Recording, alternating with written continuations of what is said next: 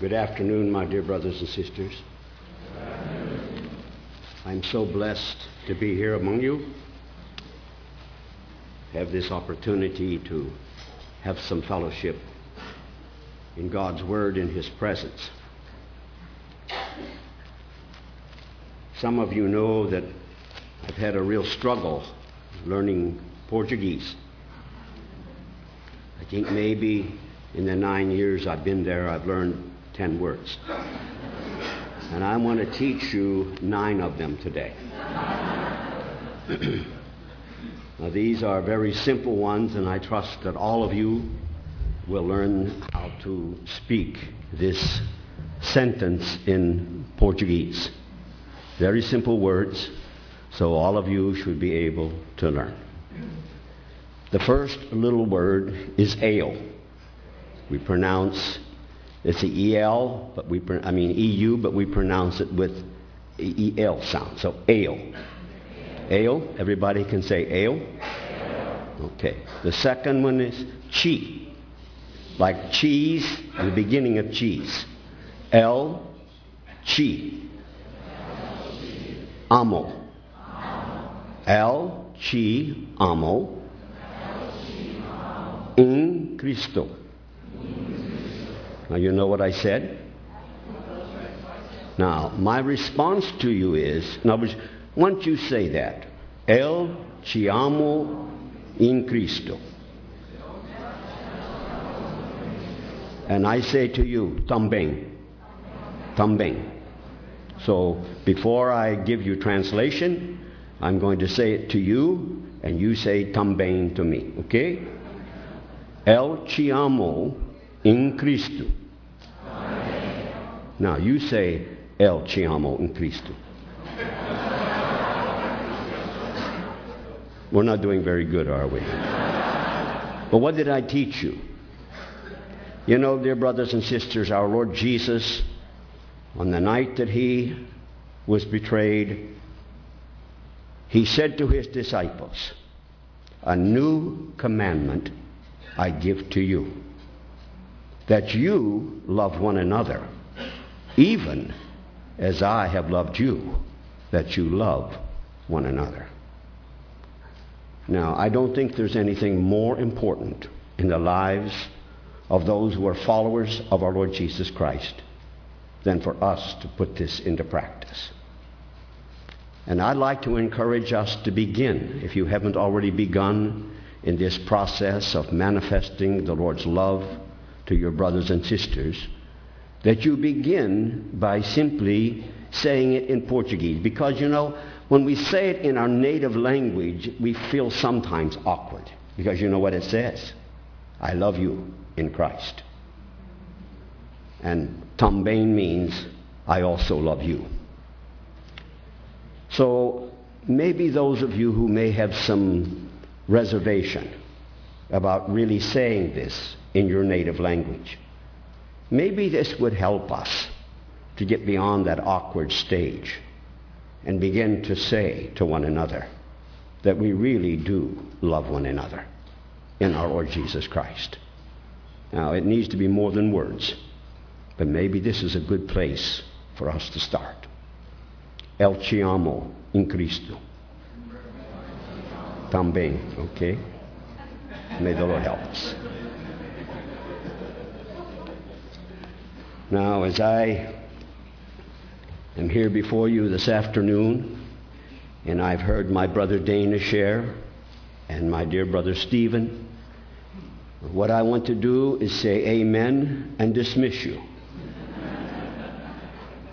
But I guess that's not being very responsible. But I feel, along with my two brothers, how overwhelming this whole matter of spiritual inheritance really is.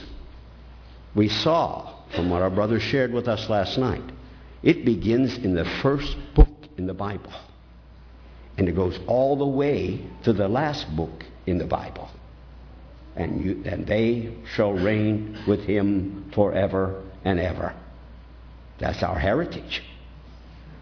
Oh, hallelujah, my brothers and sisters.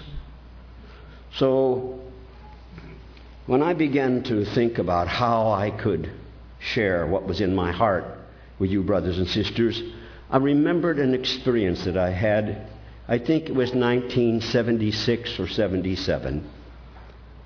A, a brother in the Lord invited us to come and visit them in Rome, New York. Now, this was in April. When we arrived there, there was still six feet of snow on the sides of the roads. So they had had a very difficult winter. And so we had gotten there and we got our rest and got up the next morning having breakfast together. I looked out the window of their kitchen and had this big pot out in the yard, and there was a fire burning under this pot. And I said to my brother, What's happening out there? Oh, he says, We are making maple syrup. So I just accepted it.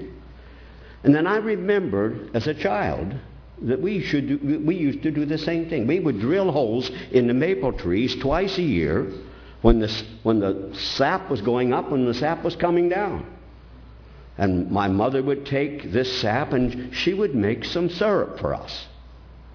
So I remember that. And then I said to my brother, My dear brother, how many gallons of sap does it take to make one gallon of maple syrup? Anybody have the answer? How many? 46, he told me. 46 gallons of sap to make one gallon of maple syrup. That's what I feel like. Even after I felt like the Lord made it clear to me that He wanted me to focus just in the letter to the Hebrews. And even when I took the letter to the Hebrews, and, felt, and, and tried to get some clarity about that, I still felt like there was still 46 gallons of sap in the container. So, brothers and sisters, I trust that you'll receive this as a way of encouragement in one sense, because our inheritance is beyond human ability to comprehend. Just what we have recorded in the Word of God. And I won't be a bit surprised to find out that there's a lot more included than what we find out of the Word of God. Now, I'm not going to go, try to go there, but what I'm saying to you, what we have in our Lord Jesus Christ is beyond human understanding. And therefore, I hope you will be patient with us as we try to share and fellowship what little bit the Lord has made real to us. So we're going to focus most of our time, almost the entire time, in the letter to the Hebrews. And this will be helpful, I'm sure, to those who are translating. Let's begin by looking in Hebrews chapter 9. This is the verse that caught my heart in the beginning. Hebrews chapter 9 and verse 15. Hebrews chapter 9 and verse 15. The writer has reference to our Lord Jesus.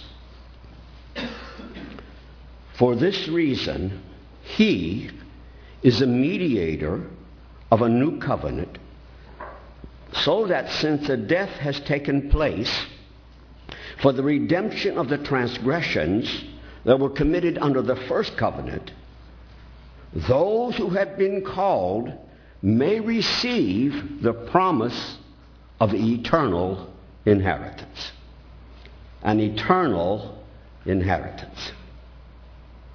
Now, I want us to look at five other places in the Hebrew letter and then three other places in the scriptures in reference to this matter of eternal. Let's go, first of all, back to chapter 5. Hebrews chapter 5 and verse 9. Hebrews chapter 5 and verse 9. And having been made perfect, speaking again of our Lord Jesus, he became to all those who obey him the source of eternal salvation, being designated by God as a high priest according to the order of Melchizedek. Chapter 6 and verse 2. We're picking it up in the middle of a sentence.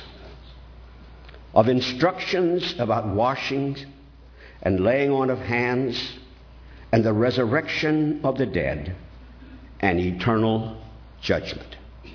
So in chapter 5, verse 9, it's eternal salvation. Here in this verse, it is eternal judgment. Now let's go back to chapter 9. let's look first of all, verse 12. Chapter 9 and verse 12. And not through the blood of goats and calves, but through his own blood, he entered the holy place once for all, having obtained eternal redemption. And then in verse 14, chapter 9, verse 14, how much more will the blood of Christ, who through the eternal Spirit offered himself without blemish to God, cleanse your conscience from dead works to serve the living God. Now, notice in verse 12, eternal redemption. Verse 14, eternal spirit. Now, let's turn to the last chapter of the Hebrew letter and read verse 20. Hebrews chapter 13 and verse 20. This is the writer's prayer. Now may the God of peace, who brought up from the dead the great shepherd of the sheep through the blood of the eternal covenant, even Jesus our Lord, equip you in every good thing to do his will, working in us that which is pleasing in his sight through Jesus Christ, to whom be the glory forever and ever. Amen. Now, brothers and sisters, when we begin to consider this matter of spiritual heritage, I found it very, very encouraging to see that this writer frames our inheritance an eternal, in an eternal way.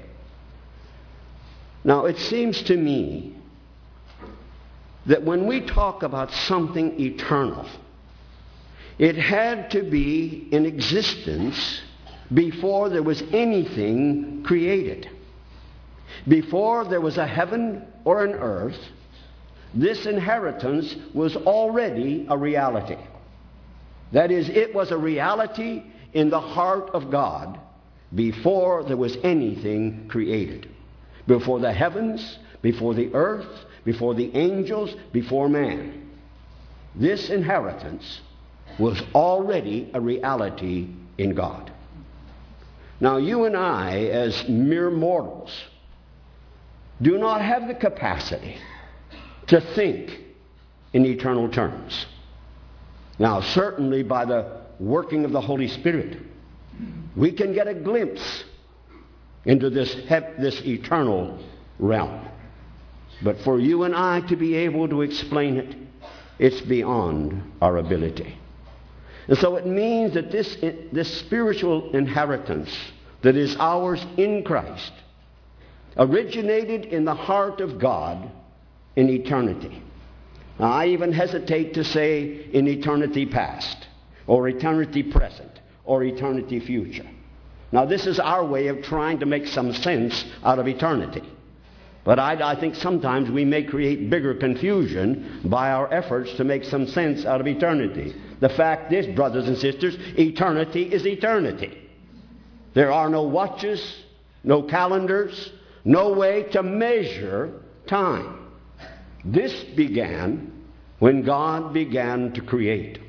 So before God ever created anything, it seems to me that this matter of an inheritance was already something that was deep in his own heart. So, brothers and sisters, when you and I begin to meditate and think about and fellowship about this spiritual inheritance that is in our Lord Jesus Christ, which belongs to every born again child of God. No exceptions.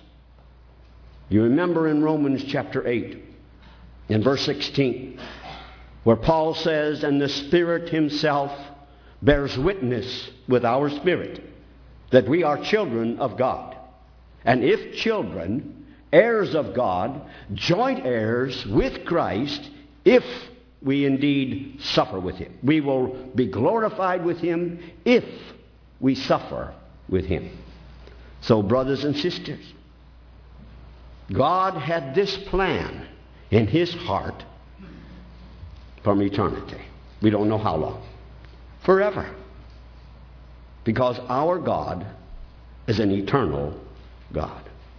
Now, I don't want to go back and look at all of those different facets that we mentioned here in the Hebrew letter.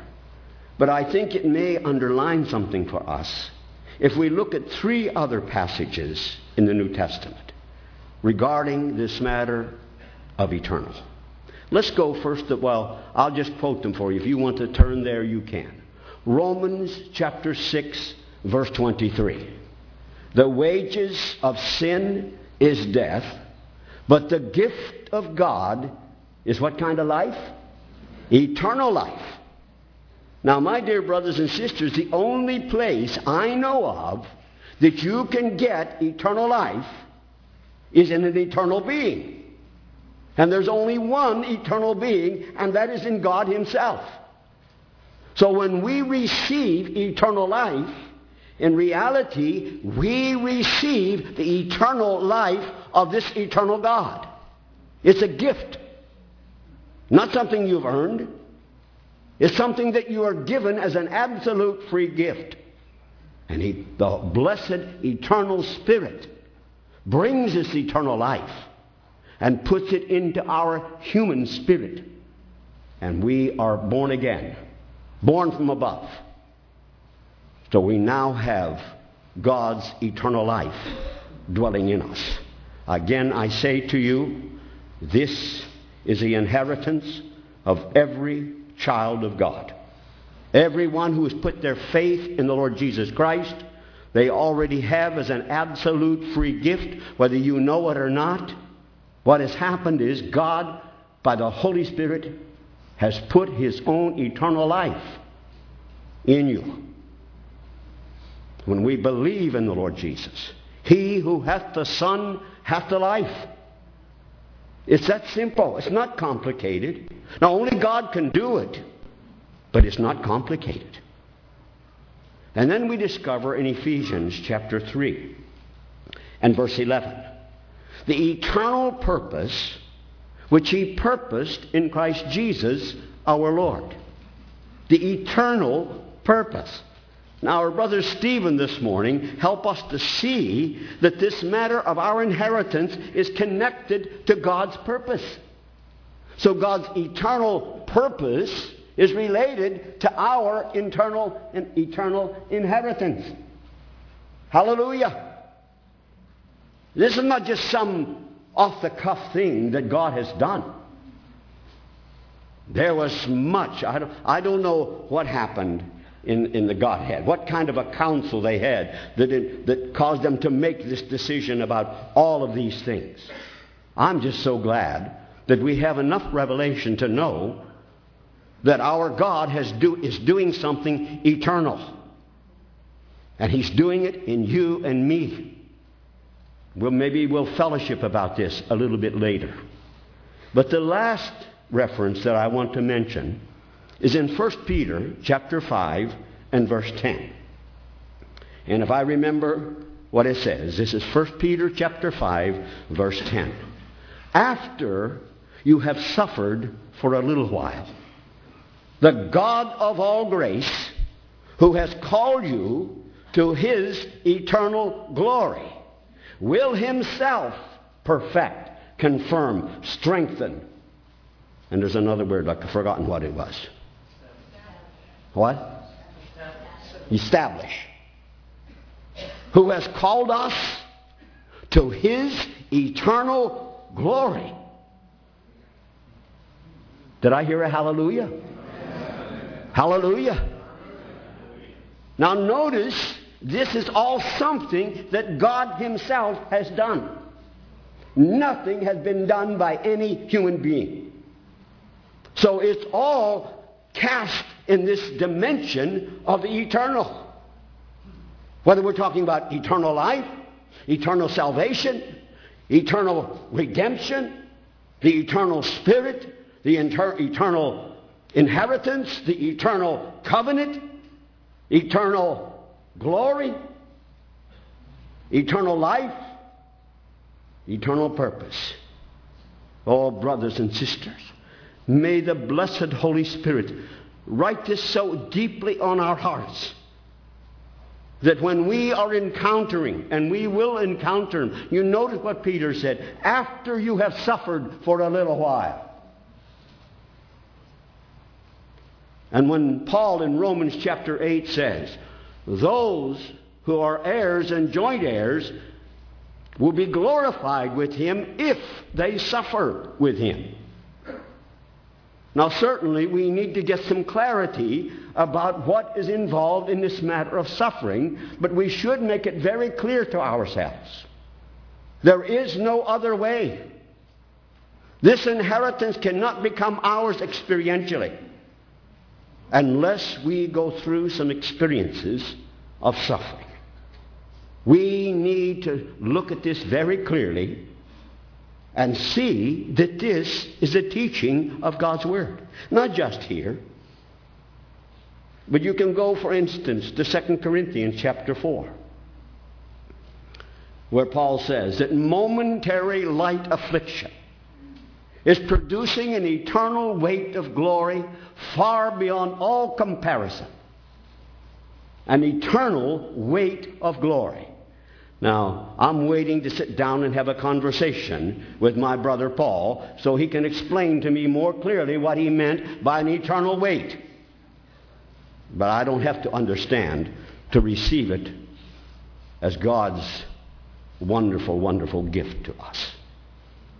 So, brothers and sisters, please, don't become so enmeshed, so caught up in what's happening here on this earth that you lose sight that you have been brought into something that is eternal.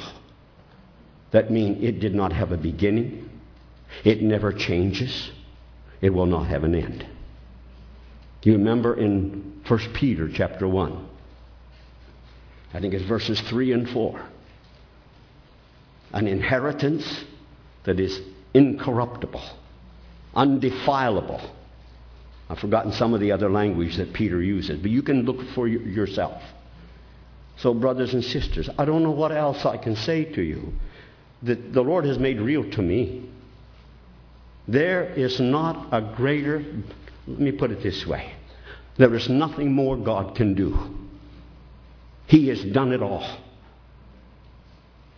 He's put it all in His Son and given His Son to us as an absolute free gift.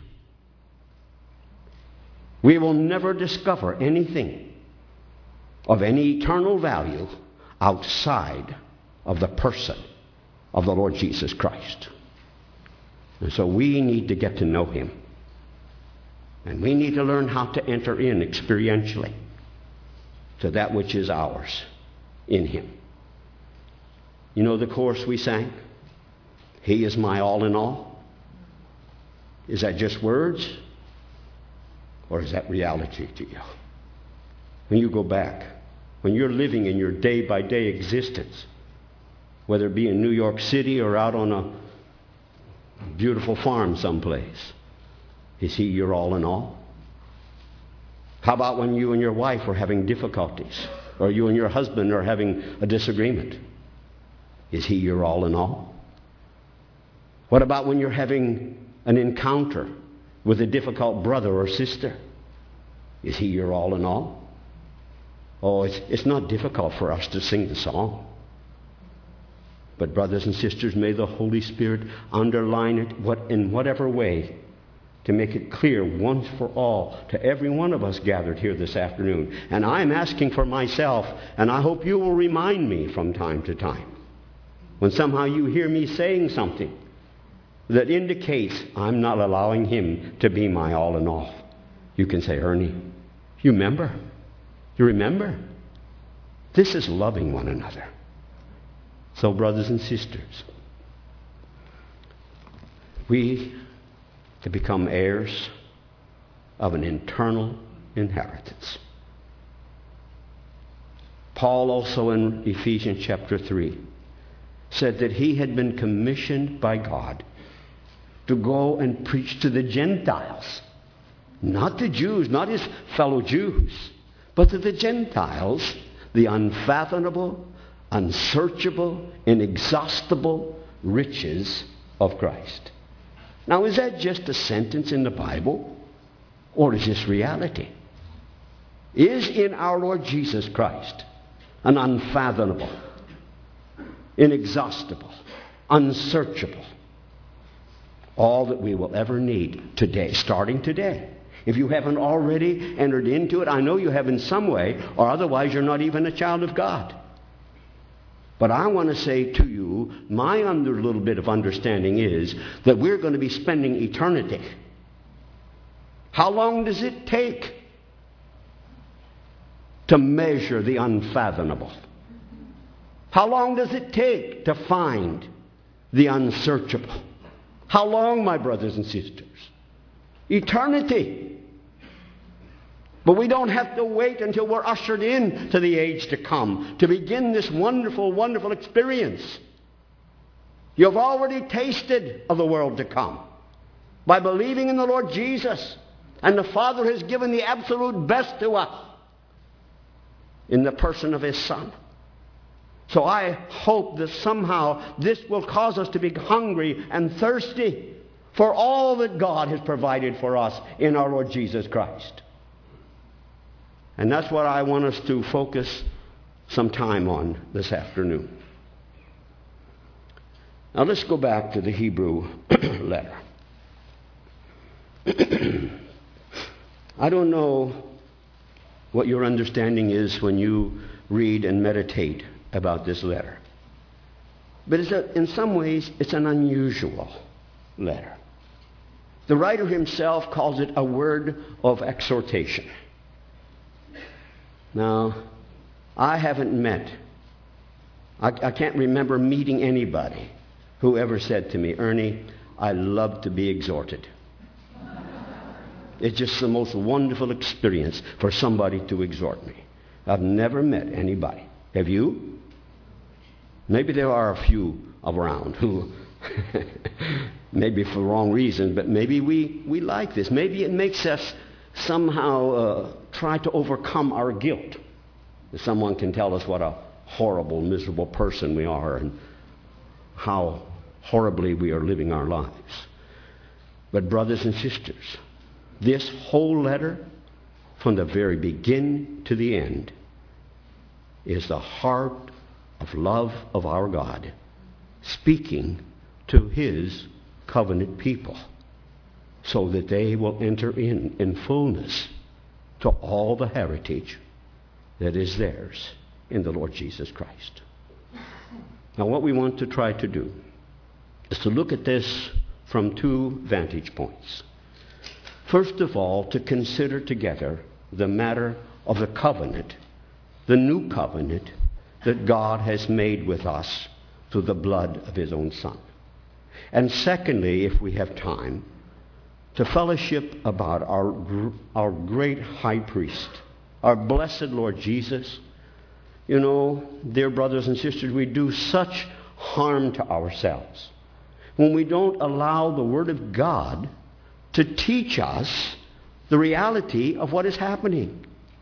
I don't know, but it seems to me sometimes in my conversation with many of God's dear people, they think our Lord Jesus has been on a 2,000 year vacation that after he finished his work on the cross, was buried, resurrected, and now ascended, he's been seated, seated there at his Father's right hand, at the right hand of majesty, on a, on a 2,000 year vacation. It's an, it simply is not the truth. I don't know if this is correct for me to say, but it seems to me he's been more engaged since he went there than he was when he was here. He continues to do a very, very necessary work.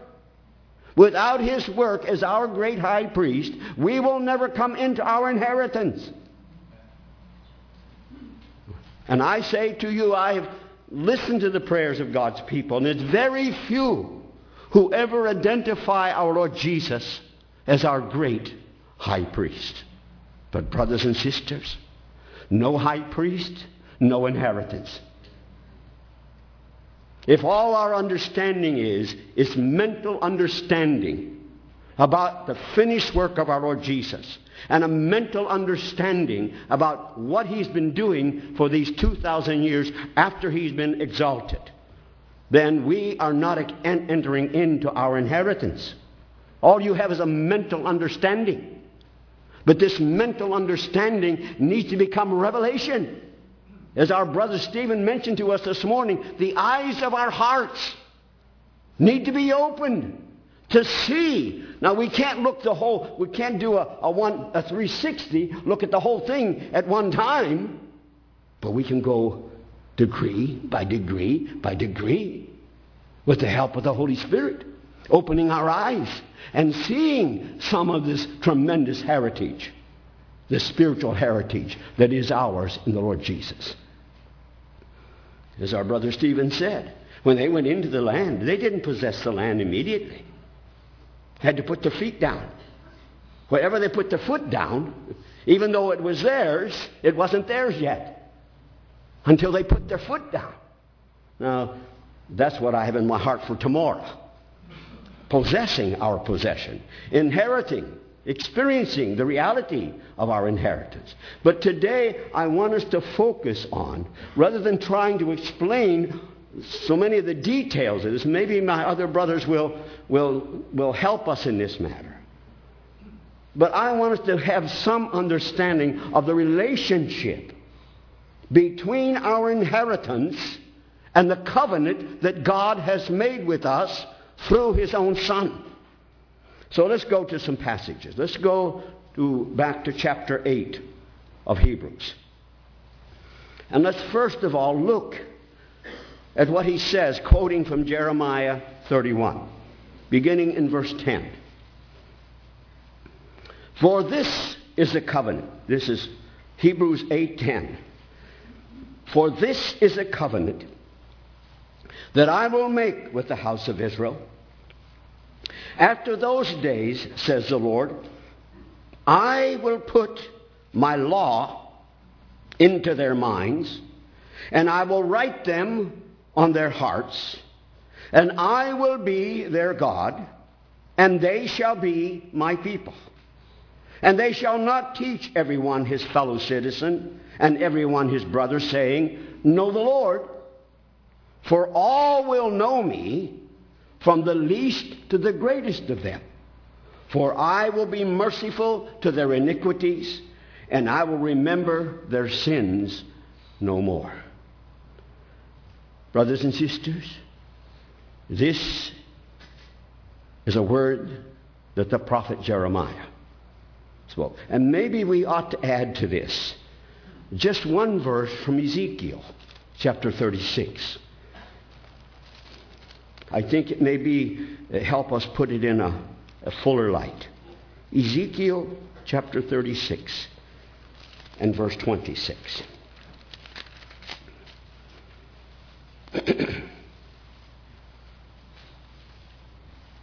Moreover, this is Ezekiel 36 26. Moreover, I will give you a new heart and put a new spirit within you. And I will remove the heart of stone from your flesh and give you a heart of flesh. Now listen, verse 27. And I will put my spirit within you and cause you to walk in my statutes, and you will be careful to observe my ordinances. Now, this is a new covenant. Now, we're not going to try to spend much time comparing the old covenant to the new. Now, you can, if you find that helpful, you can go do it on your own, okay? You can take this letter to the Hebrews and you can go and diligently search it and get some clarity about the difference between the Old Covenant and the New Covenant. Because I'm concerned, my dear brothers and sisters, that too many of us are still living under Old Covenant and not experiencing the fullness, the reality of the New Covenant that God has established through His own Son. So let's look for just a moment at what Jeremiah says about this new covenant. Let's go back to chapter 8.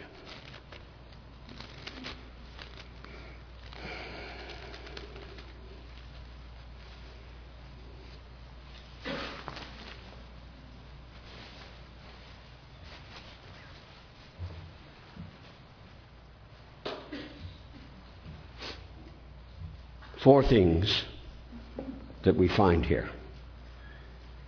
First of all, where is the law to be written? Where is God going to put his law?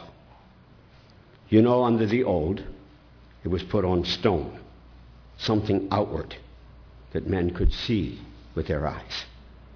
It's not that they could not understand. It was very easy to understand. Thou shalt have no other gods before me. It doesn't take a PhD to understand that or any of the other things. But where was the problem? Why did God find it necessary to establish a new covenant? Because they were unable to keep the old. Now, if God just makes another new covenant, but He doesn't find a way for those that He's making covenant with, for them to fulfill the covenant, it's not any better than the old one. But this is the thing that is so different and so wonderful about this new one. First of all, where does he put the laws? In our minds and writes them on our hearts. Now you see with, Je- with Ezekiel, he says, I'm, I'm not just going to put my law in your old heart. What's he going to do? He's going to give you a new heart. And even with a new heart, that's not enough. What does he do? He puts his own spirit inside. So the new spirit is there to convey the law of God to our new heart. Now, here's what has come to my own understanding. I think this new covenant was not made with the Adamic race. Did you hear me? The old, this covenant, this new covenant, was not made with Adam and his descendants. This new covenant is made with the new creation that began in the person of the Lord Jesus Christ. Amen. He is the head of a new humanity. If any man be in Christ, there is a new creation. This is the, the one that God has made this new covenant with. Not with Adam, because Adam, no matter how good the covenant is, we find in Romans chapter 8 that those who are in the flesh cannot please God because they have a nature that makes it impossible for them to please God. So, what does God have to do? He has to do something in addition to what the children of Israel had. There has to be a new man, a new human being the what Paul calls the inner man. You know, he talks about the inner man and the outer man, and Brother Nee mentions the outermost man. But God's covenant, the heritage, the inheritance that is ours, belongs to the new man, not the old one. Now, this is liberating, brothers and sisters. Otherwise, where do you end up? You end up in Romans chapter 7. You are trying to fulfill God's desire by your old fleshly nature. And if the Apostle Paul, if there's anybody who could have done it, it would have been the Apostle Paul. What did God have to do with him? What did the Lord have to do with him? Take him through experiences where he, his own testimony is I know, I know that in me, in my flesh, what? No good thing. Any amens? Amen. Not loud enough. I'm talking about, about yourself. Is there any good thing in you, in your flesh, that can do the will of God? How radical are you with this issue? Is this just a nice sounding spiritual phrase? No, we have to all. If you are trying to fulfill, enter into and experience your inheritance through your, the efforts of your old man, you are destined to the same place that Paul came to. What was his place? Oh, wretched man that I am, who will set me free? He didn't say hallelujah, but I feel like he wanted to say hallelujah. Thanks be unto God through Christ Jesus my Lord. It's been done. Not the way we would have done it, but God found his own way. And he's the wise one. He did it the right way. How does he get us from stop? How does he get us to stop sinning? Brothers and sisters, there's only one kind of sinner who doesn't sin. You know what kind of one? A dead one. That's the only kind of sinner who doesn't sin. And our problem is we are still trying to take that old sinner and try to get him to do the will of God. I want to plead with you. If you are still in that mode, you can call a halt to it right now because it's foolishness. It's a waste of time. It will not accomplish anything. You will not enter into the further dimensions of your spiritual heritage by trying to live by your own human energy and strength and wisdom, whatever else you are proud of, that you think you can depend on it and rely on it. To me, brothers and sisters, it's good news. It's liberating news that God has chosen to make a covenant with a new man who has a new heart, who has the Spirit of God living in him to enable him to keep his side of the covenant. Why do we think we are different than Israel? Why? It's foolishness on our part. Somehow we've been deceived. I'm not sure how, but we've been deceived in believing that somehow we have an advantage on Jews. That as if Christian flesh is better than Jewish flesh. It just simply is not true. And it's true no matter how old you are. Dear young brother and sister, you can begin today to enter in in a rich, rich way to your inheritance if you will begin to, dis- to recognize who you are in Christ, recognize that new man. Let the Holy Spirit help you to understand and, and to bring you into this knowing. So, God's law under the new covenant is not something outward, it's something inward. It's in our innermost being. I don't know if you have read the letter to the Romans recently, but it has been so, it's been a book that has been so precious to me for the last few years. And when we get to Romans chapter 8, you know the feeling I have when I read those first seven chapters. Paul has something inside. He, he's waiting to get there.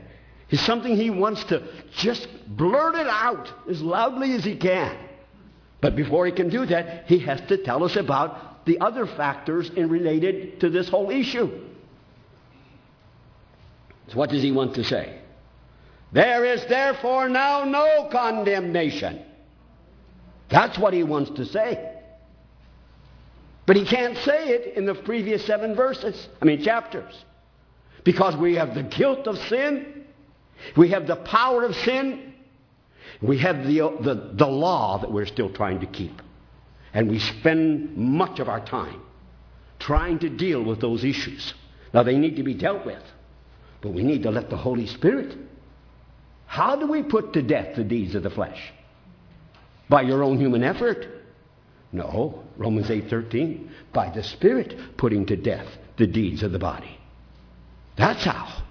You don't have the strength in you. You don't have the wisdom. Matter of fact, you don't have the courage. Sorry. You don't have the courage to put your old man to death. You love him too much. He means too much to you. Now, how, do, how can I say that about you? Because I know me. And I think maybe you and I are both descendants of Adam. I think you have the same kind of problem I have. But hallelujah, my dear brothers and sisters, our God has provided a solution. And that is to put the Spirit of God inside of us and give us the wisdom, the strength, the courage, whatever else we need to eradicate from our lives the things that is not supposed to be there so we can enter in in a full, rich, wonderful, overflowing way to this new covenant that he has made with us. So in Romans chapter 8, after saying there is now no condemnation, he tells us why. One of the reasons why. Why? because the law of the Spirit of life in Christ Jesus, hallelujah, has set me free from the law of sin and death. Think about it. How many laws of the Spirit? One.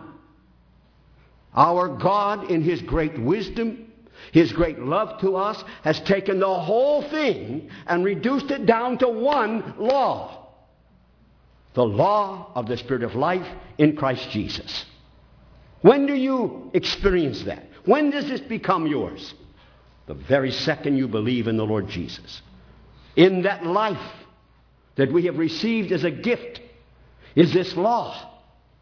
And we need to learn how to recognize and learn to obey that law. It simply means to walk by the Spirit, to be led by the Spirit, by the Spirit to put to death, to pray in the Spirit, to worship in the Spirit.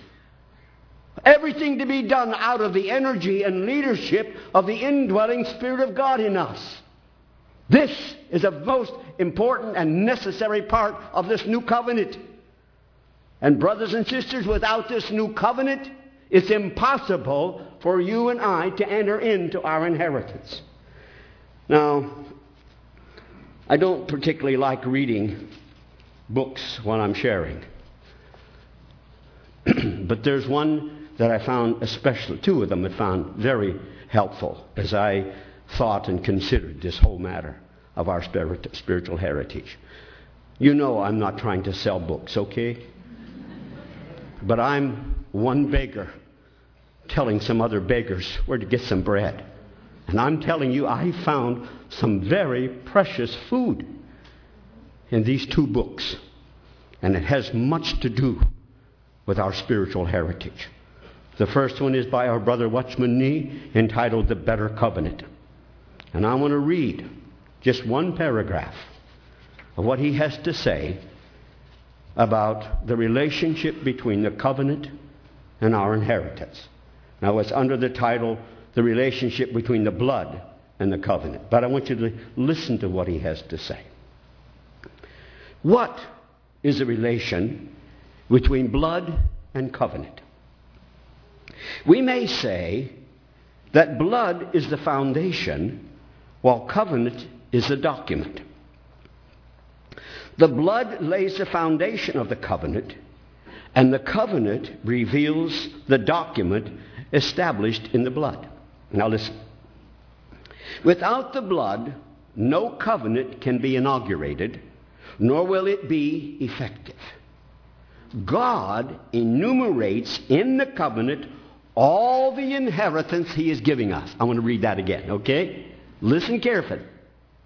God enumerates in the covenant all the inheritance he is giving us. And this covenant he seals with the blood of the Lord Jesus. On the ground of the new covenant, of the blood of the Lord Jesus, I'm sorry, it is on the ground of this new covenant of the blood of the Lord Jesus that we come into our spiritual inheritance. Do I need to read it again? it's on the ground of this new covenant that we come into our spiritual inheritance. Please, my brothers and sisters, I'm just trying to find a way to encourage us. But I discovered for myself, and I'm concerned that it may be true with too many of the Lord's people, we are ignorant of what is available to us as members of the new covenant. And we're, even though we have a desire to go on, if we're still living under the old covenant, not fully adva- taking advantage of what God's provided in the new covenant, the result will be failure on our part. We will not enter, we will not experience the inheritance that is ours because we are members of a new covenant. Now, you know where this new covenant originated. Well, it's an eternal covenant, so where did it originate? It originated in the heart of God.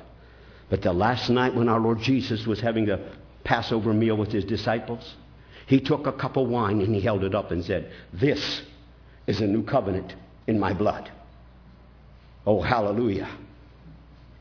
The Father and the Son made a covenant. And we become members of that covenant when we put our faith in Him. All the benefits of this new covenant are ours because the Father and the Son. He finally found a man, a human being, that he could entrust himself totally to. And so, therefore, through his precious blood, a covenant was made and sealed. It's an eternal, permanent, never changing covenant between God the Father and God the Son. And you and I enter into it and experience the reality of it through our faith and our obedience to our Lord Jesus Christ. So he puts his law into our minds and into and writes them upon our hearts because the Holy Spirit living inside of us. But you know what I think, my dear brothers and sisters? Let me try to illustrate it this way. A couple of months ago, my family and I were invited to be a part of a wedding. And there's a brother who lived close to where the wedding was going to be, and he heard that we were going to come, and he has a, a nice, he has two houses on a beautiful lake. And he says, why don't you come and spend the weekend in, uh, in my house, my houses. So another brother had to come and translate for me. And we arrived there. His name was Jose Raimundo. Very successful businessman, but a very, very precious brother. And I want you to hear what he said to me and to my brother in the Lord when we arrived. He said, Ernie, make yourself at home. He said, anything that's here, any food that's here, anything you need, you just feel free to use all of it. Dear brothers and sisters, I'd like to encourage us this afternoon to say the same thing to the Holy Spirit. Make yourself at home. You have freedom to go into any area of my life. If you find something there that's not pleasing to my Heavenly Father, I want to cooperate with you to, eradic- to eradicate it from my life so that I can enter in in a fuller way to this new covenant that God has made with me. So if you haven't already done it, don't let too many hours go by. Find a place, find a time. You get alone and you say to the blessed Holy Spirit. Now you can do it sitting there, but I would encourage you to make it a little bit more serious than that. Go find a time and a place. Put down your Ebenezer. Say, this is a day I want things to change in my life. From this day forward, I want the Holy Spirit to have free access to every part of my life, and I will seek to be sensitive to Him, listen to His voice, and by His help, I will seek to obey my Lord. Now, this sounds too good to be true, doesn't it, brothers and sisters? But this is new covenant. The only way, the only way you and I can ever even think about entering into the fullness of this new covenant is if we allow the Spirit of God who's been placed inside of us to be the Lord. That we learn to hear His voice. Now, the second thing that the covenant says, verse, the last part of verse 10, and I will be their God, and they shall be my people. Oh, brothers and sisters, can you believe this God? We were his enemies. We demonstrated it. And yet he still says, under the new covenant, when our Lord Jesus shed his blood and took that blood into the Holy of Holies of, of heaven and sprinkled it out on the mercy seat, that covenant was established. And that means that God will be your God no matter what. No matter what you do, He will still be your God. And He will enable us to be His people, to have a living, loving, wonderful relationship with Him. You remember in John chapter 17 and verse 3? Our Lord Jesus is praying to His Father. And this is what He says. And this is eternal life, that they may know Thee, the only true God, and Jesus Christ, whom I have sent. Oh, my dear brothers and sisters, we need to give more serious consideration to the fact that God, the only true God, the eternal God, is our God. I think we take this for granted too much. Do you know there's no way that you can enter into life in any meaningful way unless you have a God? Now, the problem is we've had the wrong one. Who has been our God? Well, in some ways, we've been serving Satan, whether we knew it or not. We found out from that passage in Acts to deliver us from the dominion of Satan to God. So, in one sense, we could say that the God of this world has been our God. We didn't know it, maybe, but that didn't make any difference. We were still serving Him. But you know who else is often our God? I have a book in my library entitled The Kingdom of Self. You know the biggest obstacle to us entering in and fully enjoying our inheritance in Christ is that person that you look at in the mirror every morning. It's not your husband or your wife. It's not even Satan. You are the only one. I am the only one who can prevent me from fully experiencing all that is mine in the Lord Jesus Christ. And in that sense, I have become my own God. He needs to be dethroned. And you need to be, let God be God in your life.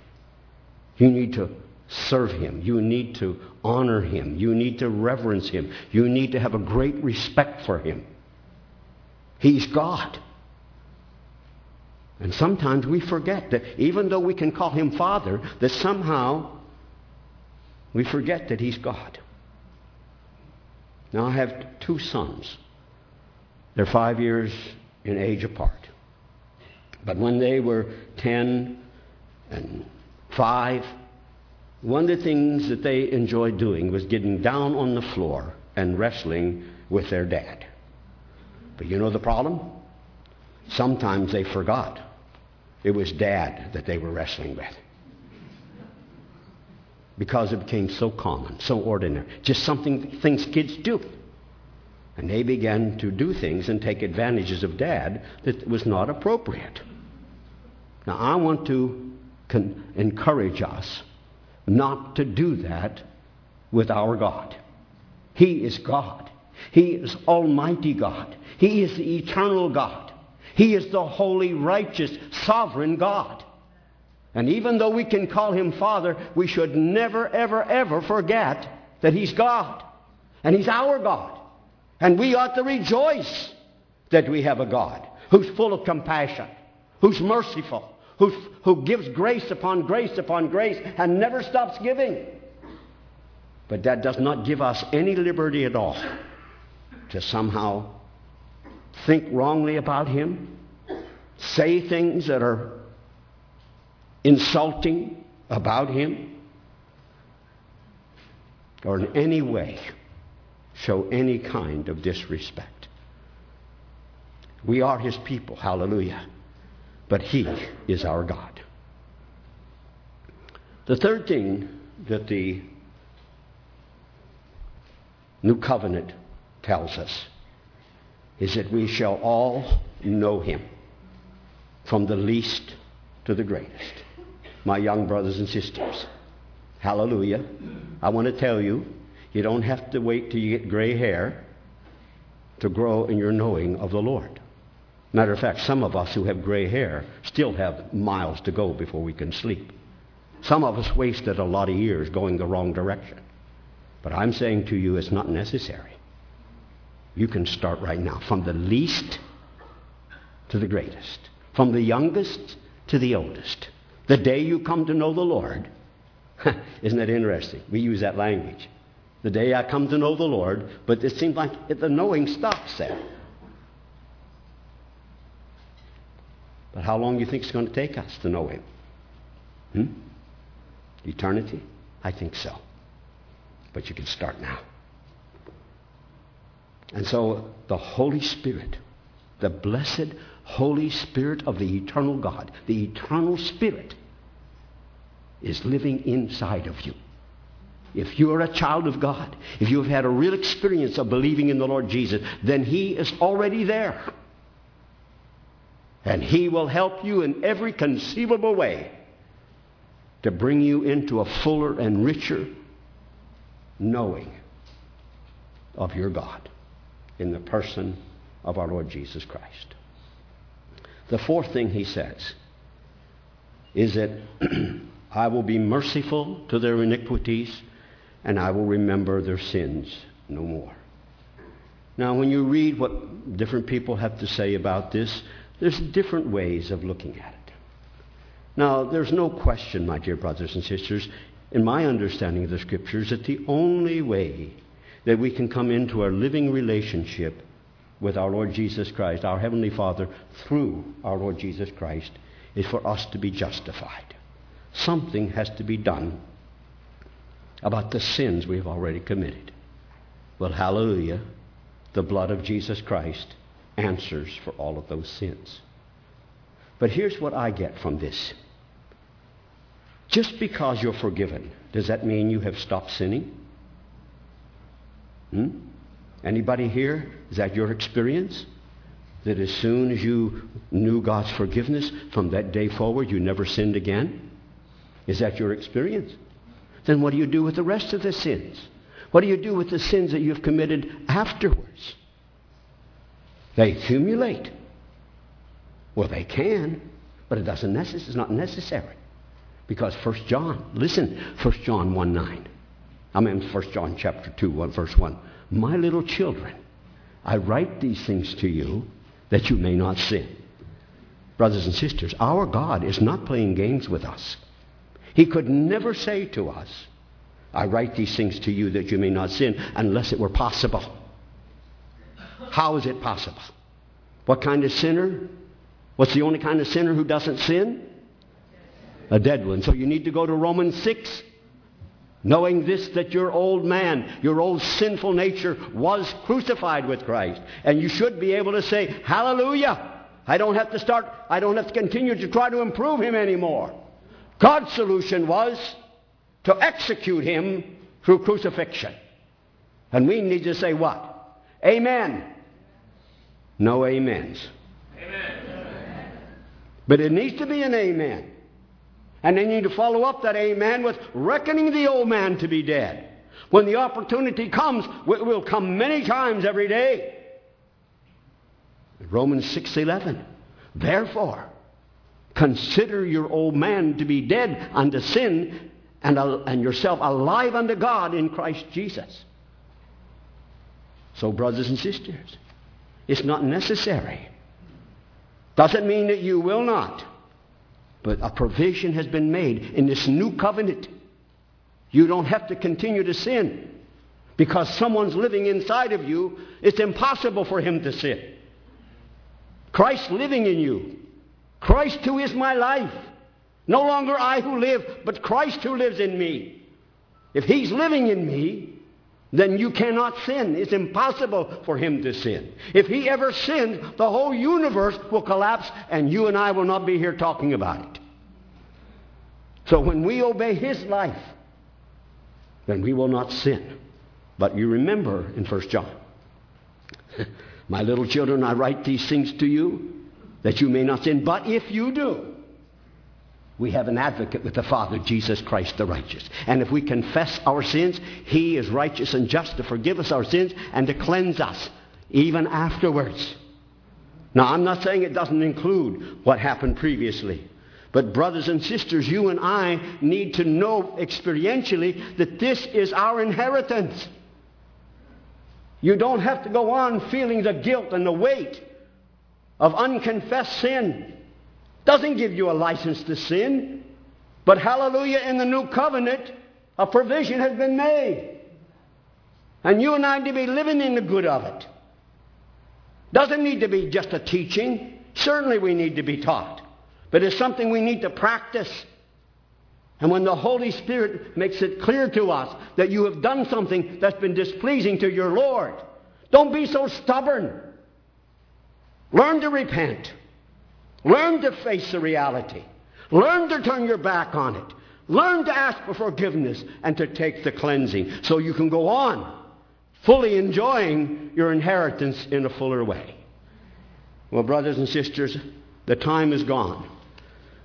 But I want to say to you, there is no excuse. I'm sorry. There may be reasons. You maybe you're not informed the way you ought to be. But I want to say to us this afternoon, in my understanding of the Word of God, there is no excuse for us to go on living lives that are dishonoring to our Lord. A provision has been made. We have someone living inside of us that can enable us to overcome in any and every situation. Now, are we going to live in it 100%? I'm telling you, I can't. I don't, I'll say I can't. I'm sorry. I can if I do what the Lord requires, but I don't always do it. But that doesn't mean you and I should not have as our goal, our destiny,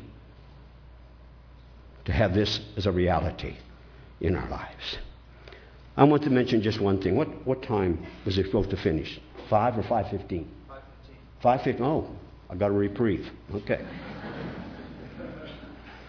but I do want us to fellowship for a few moments about our Lord Jesus as our great high priest. But before we do that, what is this inheritance that God is looking for in us? Our brother Stephen this morning pointed out to us there are two dimensions to this inheritance our inheritance in Him and His inheritance in us. And I think what our brother said was absolutely true. To me, it's the same. It's Christ. Christ is inherit. He's our inheritance. But what, God, what is God looking for in you and me? Huh? What's He looking for? Huh? Our own self righteousness? Our own human effort? Our good platitudes? Our having memorized whole books of the Bible? That'll help. Well, it could, but that's not what He's looking for. So there's some verses in Romans chapter 8, and I think we find the same thing in the Hebrew letter.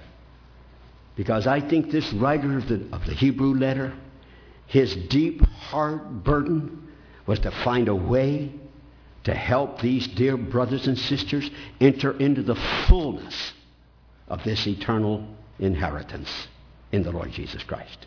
And what was happening? They started, but they didn't get very far. They had wonderful experience. Read about it in chapter 6. Would to God that all of us had an, a beginning experience like what is described there. But what happened? They fell away. They started going another direction. Their inheritance was not. How did uh, our brother Dana write that song? My inheritance is what? What's, what was it, Dana? In that, that chorus that we just sang today. My inheritance is beautiful to me. It was no longer beautiful to them. But, brothers and sisters, there's no reason why it can't be beautiful to us. It should be. Because it's the person. What can, listen to me, what can we find wrong with our Lord Jesus? Have you found anything in Him that you could put your finger and say, I don't like that. I don't want to be like that. Have you found anything? Then why? What happens to us? That somehow it no longer remains something so precious, so beautiful. Somehow we get distracted. We allow other things to get in the way and blind us to the reality of what is ours. And we, we settle for a counterfeit. And the enemy is an expert on counterfeits. And you and I become satisfied with counterfeits. I want to plead with you for the sake of what God wants in you to have the character of His Son fully formed in you. Don't let yourself get involved in things that are going to, to somehow invade your life and prevent you from allowing the Holy Spirit to complete His work in you. Now, if it could happen to these dear brothers and sisters that we find in the Hebrew letter, brothers and sisters, it can happen to us too. And it has happened to thousands and thousands of God's dear people. Not because He wants it that way, but because we are foolish, very foolish at times. And Paul says, Don't be foolish. And I would just underline that, saying it first of all to myself Ernie, don't be foolish. And my brothers and sisters, don't be foolish. Don't sell out. Don't be an Esau who sold his heritage for a bowl of soup. Oh, brothers and sisters, how foolish. Don't forget, you can't make these kind of decisions and there not be consequences. We think that because our God is a God of mercy and grace, that somehow there will not be any consequences to these foolish decisions that we make. Was there consequences in the lives of the believers to whom this letter was written? You better believe there was. Read chapter 10. I don't want it to become negative, but you need to face reality. What an exhortation is, is honest, sincere warnings on one end, one side, and on the other side, strong encouragement. Brothers and sisters, there's not anybody, there's no human, none, there's no human beings in the whole world today who have more reason to be encouraged than those of us gathered here in this place this afternoon.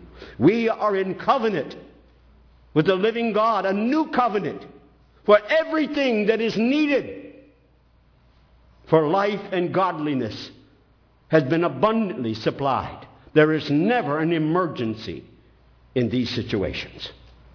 And you want to know what you, can, what you can do to bring great joy?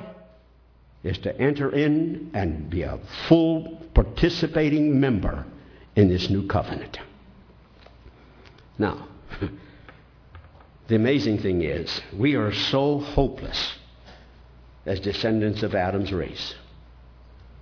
That even if the covenant is there, we still need a lot of help. So, what did our Heavenly Father do? he chose to make His Son not just our Savior, not just our Redeemer, not just our Shepherd, but what? Our great high priest. Do you know what He's doing for you right now? Do, are you aware? I mean, is this reality? Do you know what he's doing? You know what he's doing right now on behalf of all of us who are gathered here? You know what he's doing? He's interceding for us.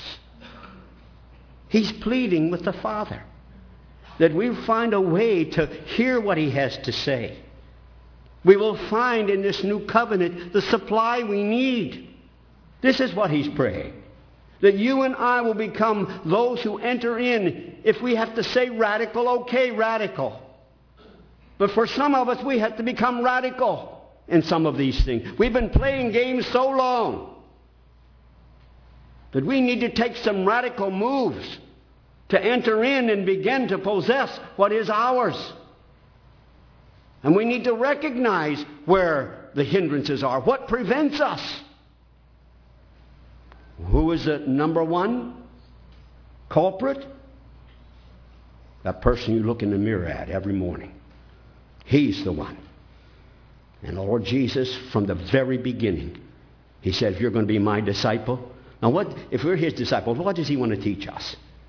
How to live in the new covenant. How to enter in and experience our inheritance. And what does he say? If any man would be my disciple, let him do what? Say no to yourself. Deny yourself the privilege of being the boss in your life. Take up your cross and follow him. Now, this is a possibility because of the new covenant. So that we can enter in in rich and full and overflowing ways.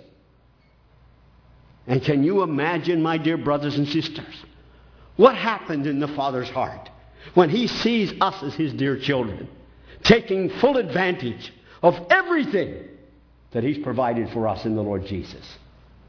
What do you think His response is? Ah, oh, His heart is full of joy. You know, in thinking about this time, it came into my heart about John 15. I never thought about John 15 in light of our spiritual inheritance. But I want to share with you, first of all, in verse 1. Our Lord Jesus says, I am the vine, and my Father is the vine dresser. Now, what is the Father most concerned about? What's the thing he's looking for? Fruit.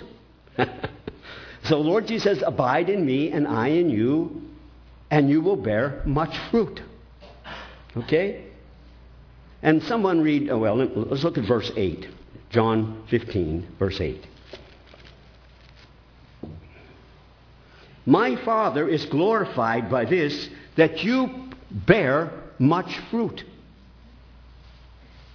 And then in verse 11, these things I have spoken to you so that my joy may be in you and that your joy, I'm sorry, uh, not verse, verse, uh, verse nine, uh, 8. My Father is glorified by this that you bear much fruit and prove to be my disciples. Now, what is this fruit? I think it's Romans 8 29 and 30. Those whom he foreknew, he, he predestined to be conformed to the image of his Son, that he might be the firstborn among many brethren. You know what I think the Father's inheritance is? When he looks at you and me and sees his Son in us, being conformed to the image of the Lord Jesus Christ so that he will be the firstborn and we will be the many sons he's bringing to glory, conforming us to the image. Brothers and sisters, can you imagine? I don't think we have the capacity.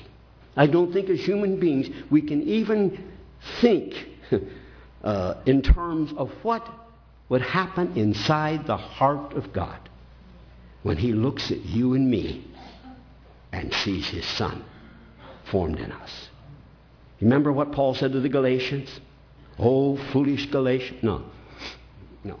I'm once again, I'm once again in travail for you until Christ be formed in you. Being formed, transformed, conformed. Now, I don't know what it does to you, but I tell you what, my brothers and sisters, my heart is full of worship.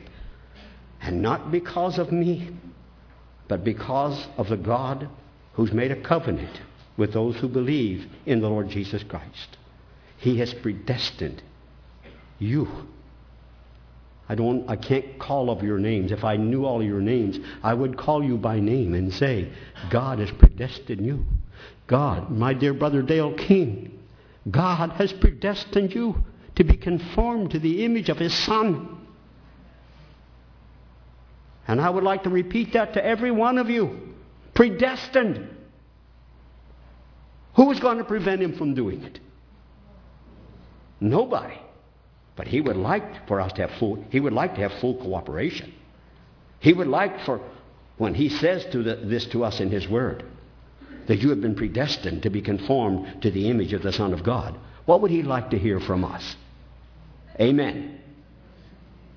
Get if it's not already started, get it started. Let's finish it. Let's go on. And when we say that, oh, my dear brothers and sisters, this is why we need to see this new covenant. The Holy Spirit. The moment you say that, this gives the Holy Spirit all the freedom he needs to finish this job. But one day, by God's doing, you and I can stand before this holy, righteous God and hear him say to us, That's my daughter, in whom I'm well pleased. That's my son, in whom I'm well pleased. Because he's working to conform us to the image of his son. And he's been able to say that about his own son, and he wants to be able to say it about one, each one of us. What's your response? What do you think? Hallelujah? Huh? This is our destiny. This is part of this inheritance that we have. Being fully conformed to the image of the Son of God. Now think about it. Where did God start? What was our condition when He started? Humanly, totally impossible. No way. But God has His ways. Puts the life of His Son in us. The Holy Spirit comes to bring that life. And then, as we submit to the discipline of the Holy Spirit, He arranges all kinds of situations so that the character of the Lord Jesus Christ gets formed in us. It's all God's doing. It's part of our inheritance. I hope you want it all. I want it all, my brothers. I know that when I say that, the Holy Spirit is listening. But I want you to know it brings joy to the heart of our Heavenly Father for you and I to be hungry and thirsty for all that God has provided for us. This is our inheritance. Let's pray together.